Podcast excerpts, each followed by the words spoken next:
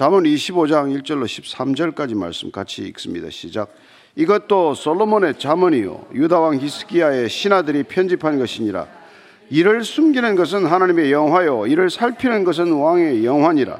하늘의 높음과 땅의 깊음 같이 왕의 마음을 헤아릴 수 없느니라. 은에서 찌꺼기를 제하라. 그리하면 장색에 쓸만한 그릇이 나올 것이요 왕 앞에서 악한 자를 제하라. 그리하면 그의 왕위가 의로 말미암아 견고히 서리라. 왕 앞에서 스스로 높은 채 하지 말며 대인들의 자리에 서지 말라. 이는 사람이 내게 이리로 올라오라고 말하는 것이 내 눈에 보이는 귀인 앞에서 저리로 내려가라고 말하는 것보다 나음이니라. 너는 서둘러 나가서 다투지 말라. 마침 내 내가 이웃에게서 욕을 보게 될 때 내가 어찌할 줄을 알지 못할까 두려우니라. 너는 이웃과 다투거든 변론만 하고 남의 은밀한 일은 누설하지 말라. 듣는 자가 너를 꾸짖을 터이요. 또 내게 대한 악평이 내게서 떠나지 아니할까 두려우니라. 경우에 합당한 말은 아로새긴 은장반의 금사관이라. 슬기로운 자의 책망은 청종하는 귀의 금고리와 점검 장식이니라. 충성된 사자는 그를 보내에게 마치 추수하는 날에 얼음 냉수 같아서 능히 그 주인의 마음을 시원하게 하느니라. 아멘. 오늘 25장은 시작하면서 솔로몬의 잠언이라고 되어 있죠. 어제 우리가 읽은 말씀은 지혜자의 말들을 모은 것이지만 다시 또 솔로몬의 말 중에서 잠언 몇 가지를 이렇게 편집했다는 것을 알 수 있습니다. 그러니까 솔로몬의 잠언 또 지혜자들의 잠언 또 오늘 25장은 솔로몬의 잠언인데 누가 편집을 했는지 이렇게 되어 있죠. 1절 읽습니다. 시작. 이것도 솔로몬의 잠언이요 유다 왕 히스기야의 신하들이 편집한 것이라. 그러니까 히스기야 왕 때 솔로몬의 삼천절 어, 열왕기상에 보면은 솔로몬이 삼천절의 잠언을 얘기했다고 되어 있는데 그 중에서 어, 선택해서 가려 뽑은 것이라는 것을 알 수 있죠. 어, 이 저기 솔로몬은 BC 971년에서 931년까지 970년에서 931년까지 40년간 왕이 있었고 히스기야는 그 뒤에 200년 뒤의 사람이에요. 그러니까 780 28년에서 700년까지. 그러니까 200년 뒤에 다시 히스기야가 어, 선왕 솔로몬의 자문 중에서 다시 추려서 이 자문집을 보왕하겠다고 생각한 것은 무슨 까닭일까요? 그가 역시 지혜에 관심이 많았다는 것 아니겠습니까?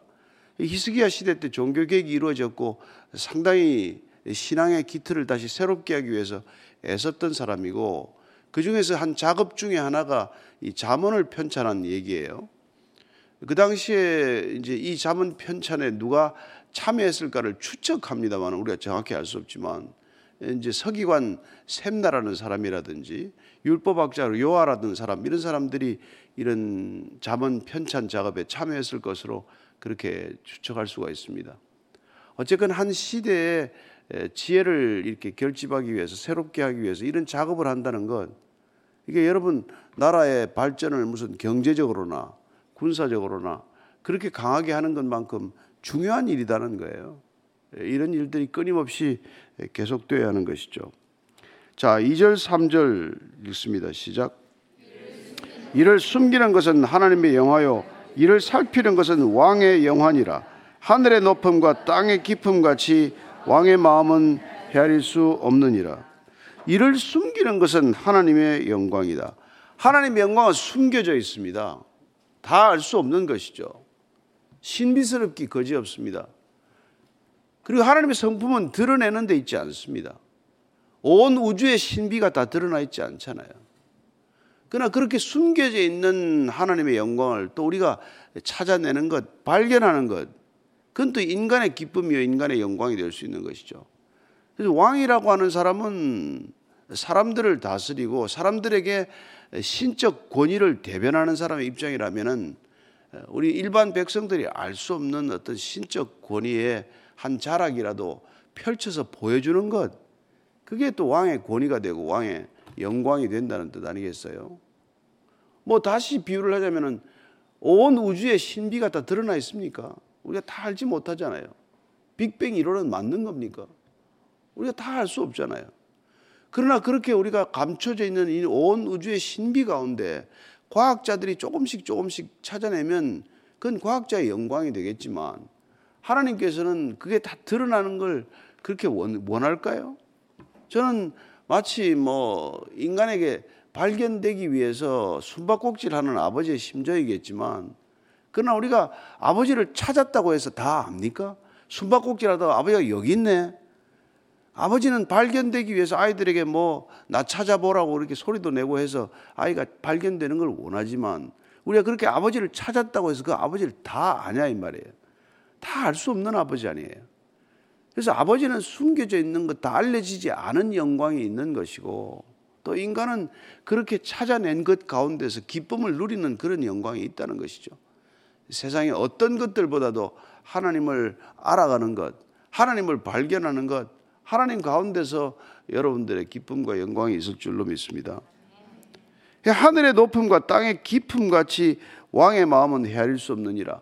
왕이 그렇게 하나님의 통치를 드러내는 대리인의 입장에서 그 하나님의 영광을 드러낼 때 그때 그 높음과 깊음은 헤아릴 수 없다고 말합니다. 그렇죠. 어떻게 보면 우리가 왕 같은 제사장으로서 아, 아버지의 신비를 우리가 조금씩 깨달아갈 때 우리가 드러낼 때 그 모략, 그 깊이를 다 알 수 없는 것과 마찬가지죠. 그래서 인간도 하나님을 아는 만큼 깊어질 것이요. 하나님을 아는 만큼 사실은 넓어질 것이란 말이죠. 그럼 그것 다 헤아릴 수 없습니다. 델러스 윌러드 같은 사람이 책 이름을 갖다가 하나님의 모략, Conspiracy of God 이렇게 책의 이름을 붙이는데 하나님의 그 깊은 것을 우리가 다 알지 못하기 때문에 그러니까 여러분들이 하나님을 아는 만큼 여러분들도 깊이가 생기는 것이고 우리가 또 아는 친구들이 나왔다. 사람들이 우리를 다 알 수는 없겠죠. 자, 4절 5절입니다. 시작. 은에서 찌꺼기를 제하라. 그리하면 장색에 쓸만한 그릇이 나올 것이요. 왕 앞에서 악한 자를 제하라. 그리하면 그의 왕위가 의로 말미암아 견고히 서리라. 은은 크기가 문제가 아닙니다. 순도가 문제예요. 은 덩어리가 막 이렇게 큰 바위만한 걸 가지고 있다고 칩시다. 거기 불순물이 많이 섞여 있으면 무슨 가치가 있겠어요? 정년이 되고 재련이 되어서 불순물에 찌꺼기가 다 빠져나가서 순도가 뭐 99.99% 이렇게 올라가야 가치가 생기는 거나 마찬가지 아니에요? 네. 왕 앞에서 악한 자를 지어야 되는데 왕의 권위도 그 악한 자들이 옆에 있으면 다 왕의 권위가 하루에 아침에 추락하지 않습니까? 그러니까 우리가 뭐 우리 인생도 마찬가지죠. 우리가 어, 주위에 있는 사람들로 인하여 우리의 인격도 평가를 받지 않습니까? 그러니까 그 사람을 알려면 그 사람이 누구를 사귀고 있나, 그 사람 주변에 누가 있나, 그걸 보면 대충 우리가 알 수 있잖아요. 뭐 유류 상종이기도 하지만 그렇게 같이 끼리끼리 모여 다니는 사람이 자기의 인격을 다 드러내고 있는 거 아닙니까? 그러니까 뭐 술꾼은 술꾼들하고 다니는 것이고 또 운동하는 사람은 운동하는 사람끼리 다니는 것이고 또 공부하는 사람은 공부하는 사람끼리 다니는 것이고 그런 것이죠. 그래서 악한 자를 제거하는 게 왕의 책임이에요. 늘 악한 자들이 먼저 다가옵니다. 주위에 있는 사람, 내가 오는 사람만 쓰는 것처럼 바보스러운 게 없어요. 예, 안 오는 사람 찾아 나서는 게 그 사람의 임무고, 친구도 마찬가지예요. 다가오는 친구만 가지면 친구 폭이 좁아지지 않습니까? 나하고는 만날 길이 없는 친구 찾아가는 거, 예, 그런 사람이 되라는 것이죠. 삼고초려해서 친구를 사귀면 얼마나 그 친구가 값진 친구겠어요. 그래서 정말 우리가 이제 그런 얘기를 하는 겁니다. 디모데후서 어, 한번 자 2장 10절 20절 21절. 디모데후서 2장 20절. 시작. 큰 집에는 금그릇과 은그릇뿐 아니라 나무그릇과 질그릇도 있어 귀하게 쓰는 것도 있고 철하게 쓰는 것도 있나니. 그러면 누구든지 이런 것에서 자기를 깨끗하게 하면 귀히 쓰는 그릇이 되어 거룩하고 주인의 쓰심에 합당하며 모든 선한 일에 준비함이 되리라. 그러니까 여러분들 은에서 찌꺼기를 제하듯 왕에서 악한 자를 제하듯 우리가 우리 안에 있는 더러운 것들을 제할 때 하나님께서 쓰실 수 있고 가까이 할 수 있는 그릇이 된다는 것이죠. 이게 정결한 것이 더 중요하다는 것입니다. 신앙이 무슨 길입니까? 무슨 능력을 그렇게 키우는 길이라기보다는 우리가 늘 성결하고 깨끗하고 정결한 삶을 향해서 가는 길 아닐까요? 에베소서 4장 22절 24절입니다. 자, 시작.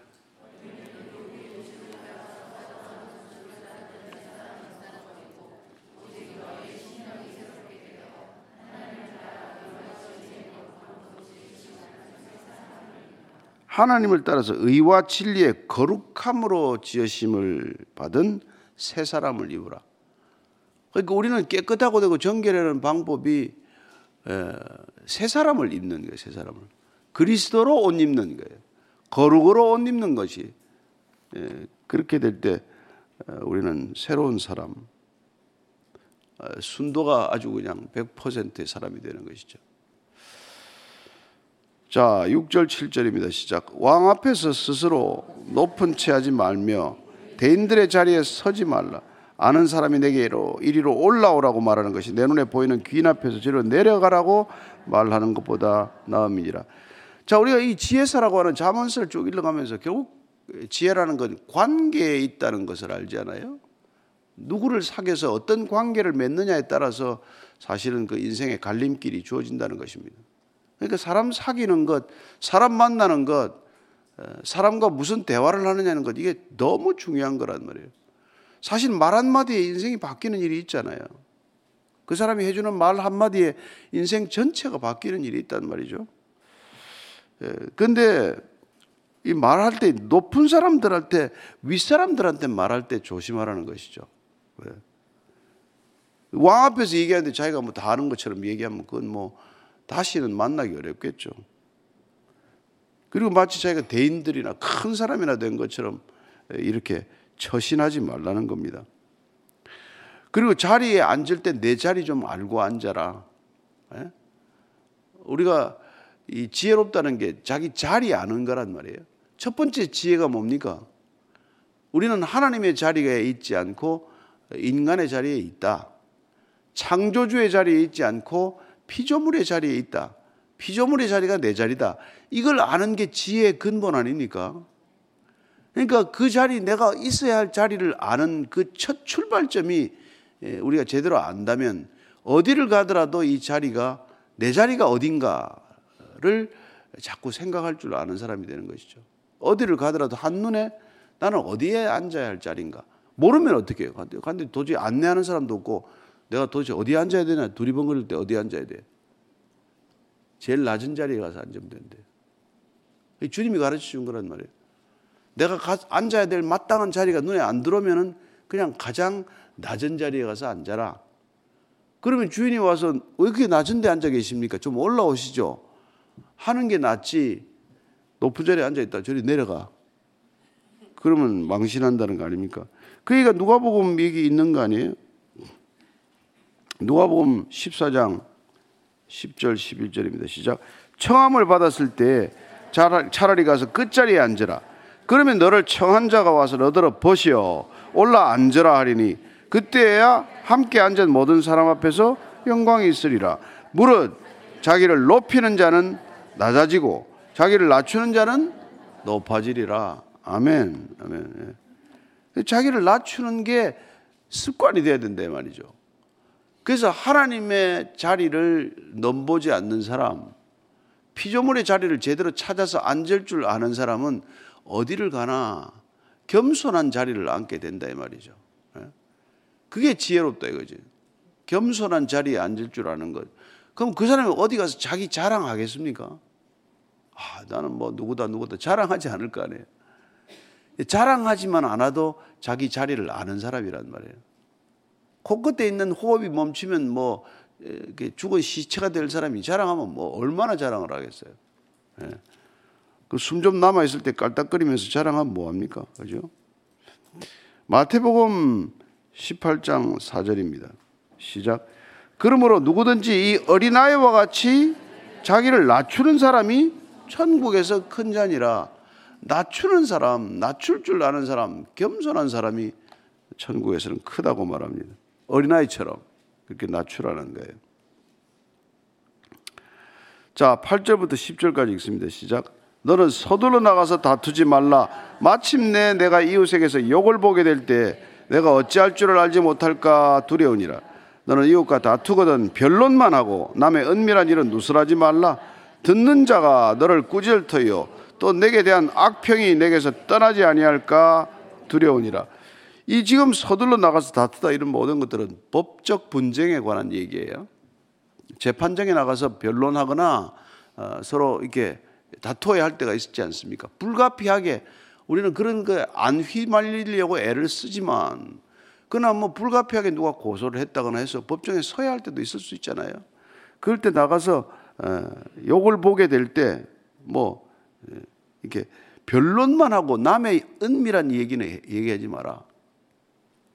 첫째는 그런 거 나갈 때 단단히 준비를 하고 나가라는 거예요. 예. 여러분 전쟁 나갈 때 전비 없이 나가면 됩니까? 그러니까 우리가 다툼을 할 때는 혈기로 싸우는 게 아니에요. 불가피하게 논전, 논쟁을 해야 되지 않습니까? 그 논쟁은 상당히 논리적 이렇게 준비가 필요하단 말이에요. 조목조목 반박할 근거가 있어야 되잖아요. 막 화만 내고 혈기만 부린다고 재판에 이깁니까? 그렇지 않잖아요. 왜 변호사를 삽니까? 내가 조목조목 변론할 능력이 없어서 그런 분들을 또 도움을 받잖아요. 그러니까 어쨌건 이게 꼭 법적 분쟁이 아니더라도 우리가 어떤 시비에 휘말릴 때 감정이나 혈기로 싸워서는 안 된다는 거예요. 자본이 논거를 준비하고 예. 예. 그리고 다툴 때에도 그 논지만 가지고 얘기를 하지 주변 걸 가지고 자꾸 들이대지 말란 말이에요. 감정적인 반응을 보인다거나 예. 내가 알고 보니까 뭐 네 아버지 옛날에 뭐뭐뭐 뭐, 뭐 첩이 있더만 그런 소리 하지 말. 그 아무 상관이 없는 얘기란 말이에요. 근데 우리는 꼭 다툴 때 그런 걸 가지고 나온단 말이에요. 그 신상 파기를 왜 해요? 논지를 다툴 능력이 없으니까 신상 파기를 한단 말이에요. 너 옛날에 보니까 뭐 옛날에 뭐, 뭐, 뭐 술집 다니면서 뭐 음주운전하다 딱지 내장 떼었더만 맨날 그런 거 하는 거예요. 에, 뭐 인격적으로 문제가 있는 걸 그거는 또 그 다음 문제고 우리가 무슨 분쟁을 하거나 논쟁을 할 때는 그 논지에 집중해야 된단 말이에요. 왜 그런 일이 일어났냐? 왜 이런 일을 우리가 같이 해결해야 되냐? 그게 문제인데 그게 논지를 가지고 다투지 않으면 나중에 감정적이고 인격적인 문제를 건드리면 논쟁에서 이겨도 원수지간 되어서 문제는 하나도 안 풀어진단 말이에요. 한국 사람이 특별히 그렇게 잘 싸운다 이 말이죠. 참 안타깝죠. 마태복음 7장 2절입니다. 시작. 너희가 비판하는 그 비판으로 너희가 비판을 받을 것이요 너희가 헤아리는 그 헤아림으로 너희가 헤아림을 받을 것이라. 어, 그러니까 내가 비판하는 그 기준 잣대로 또 비판받는단 말이에요. 그러니까 내가 남의 인격을 건드리면 그 사람도 내 인격을 건드린단 말이에요. 우리가 인격으로 싸우는 게 아니잖아요. 지금은 논쟁하는 논지가 있는데 그걸 안 싸우고 예, 너는 원래 성깔이 그래. 그러면 뭐 싸우다가 나중에 논지는 가버리고 없어요. 뭐 때문에 싸웠는지도 모르고 싸움만 커진단 말이에요. 그리고 특별히 뭐 조상 건드렸다가는 완전히 큰일 나죠. 예? 뭐 로미오와 줄리엣 싸움 되는 거죠 이제.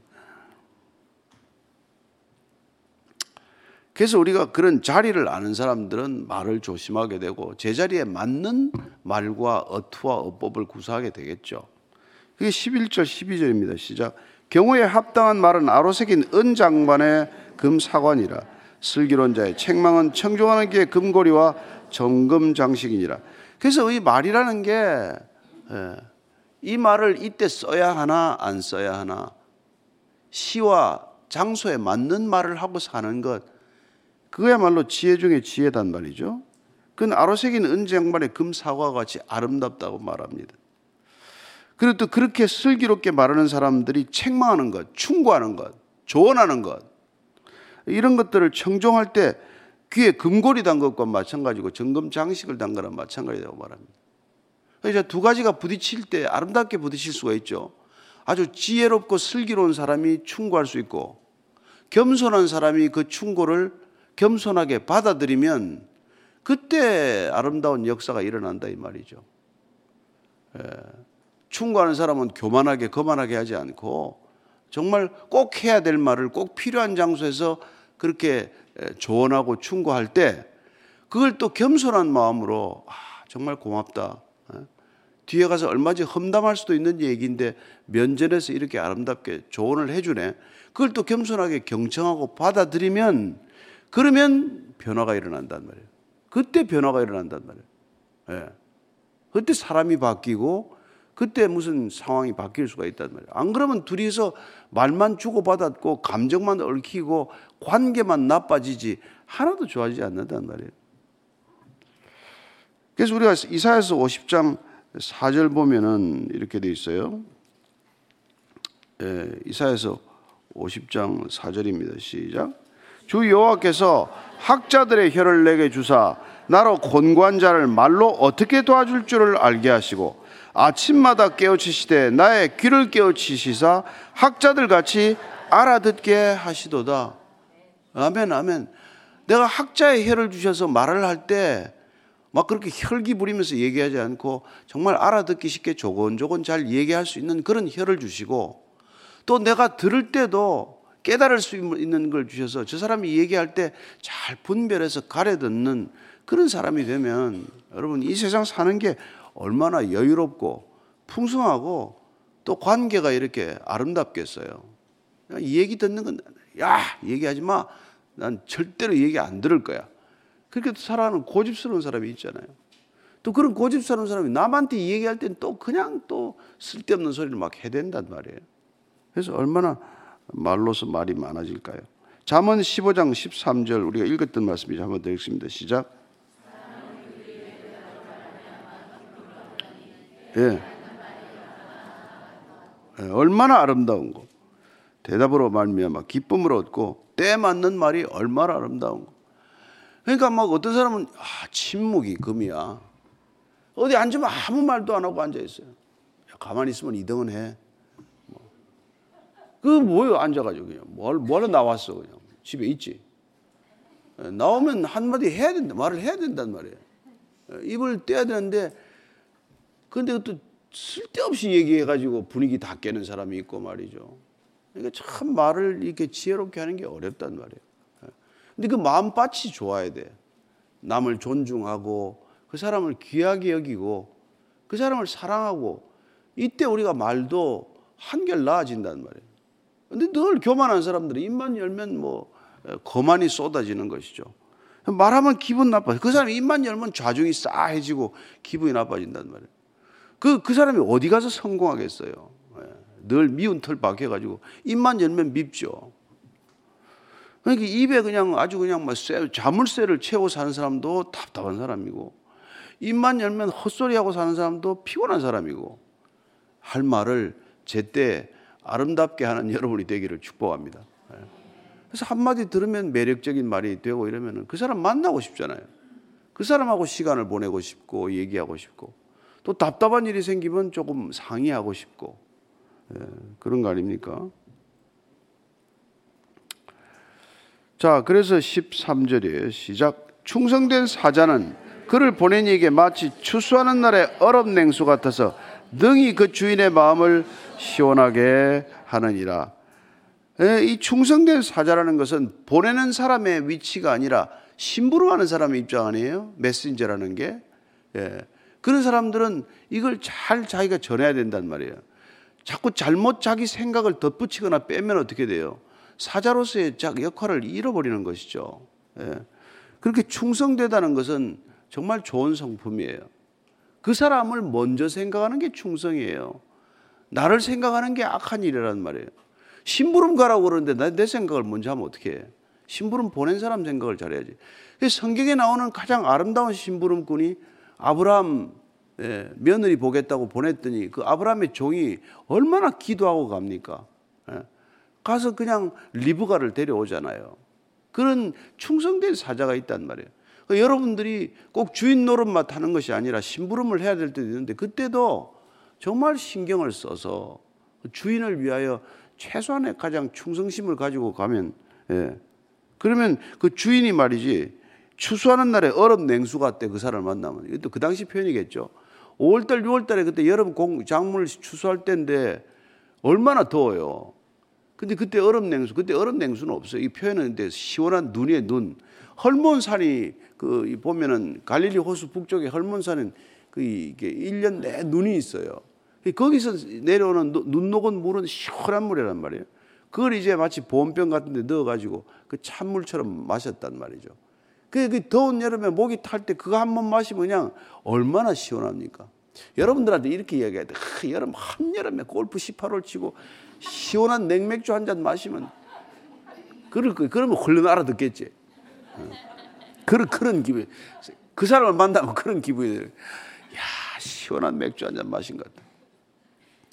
요새는 난안 마십니다. 안 마시는데 어쨌거나 나도 옛날에 그런 걸 마시면 그런 그런 사람이 되라는 거예요. 얼음 냉수처럼 시원해서 들어면. 그러면 그 주인의 마음을 시원하게 하는 사람이 된다.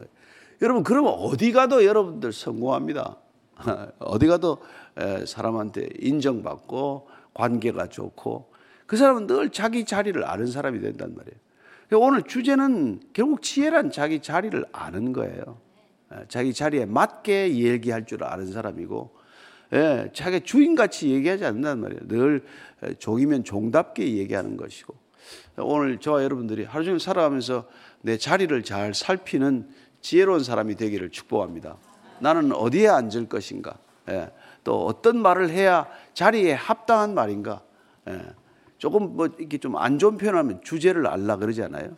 그 내 자리를 아는 지혜로운 하루가 되기를 축복합니다. 같이 기도할 때 하나님 오늘 저를 보내시는 곳, 세우시는 곳, 앉히시는 곳이 하나님 하나님의 지혜를 따라 꼭 앉아야 할 자리, 또 꼭 서야 할 자리, 꼭 해야 할 말 하는 하루가 되게 하여 주옵소서. 같이 기도합니다. 하나님 아버지, 주님께서 오늘 하루 종일 저를 걷게 하시고 하루 종일 저를 보내실 때 주님의 보내심에 합당한 자리에 가게 하시고 합당한 자리에 앉게 하시고 합당한 말을 하게 하셔서 오늘도 제가 만나는 사람들에게 마치 더운 여름에 얼음 냉수처럼 그 사람의 마음을 시원하게 하는 그런 아름다운 하루가 되게 하여 주옵소서. 어디를 가나 사람들을 이렇게 세우는 사람 되게 하시고 낙심한 영혼 위로하는 영혼이 되게 하시고 좌절하고 절망한 영혼 다시 한번 소망을 갖게 하는 입술이 되게 하여 주시옵소서. 하나님 아버지 오늘 일용할 양식을 주셨사오니 이 일용할 양식으로 우리가 힘을 얻고 하루 종일 메마른 땅 걸어가면서 가야 할 곳, 앉아야 할 곳, 서야 할 곳 분별하는 사람 되게 하시고 해야 할 말, 하지 않아야 할 말 가려 하는 사람 되게 하시고 꼭 해야 할 말 할 때도 어, 여름날에 시원한 얼음 냉수처럼 사람의 마음을 시원케 하고 편안케 하고 위로하고 격려하고 세워주는 그런 소망의 입술이 되게 하여 주옵소서.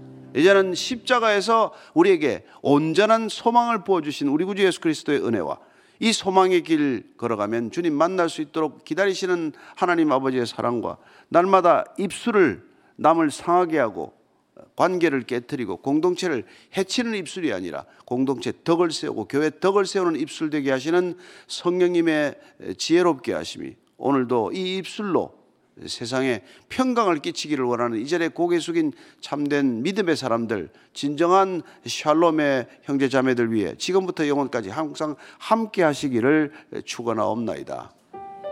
아멘.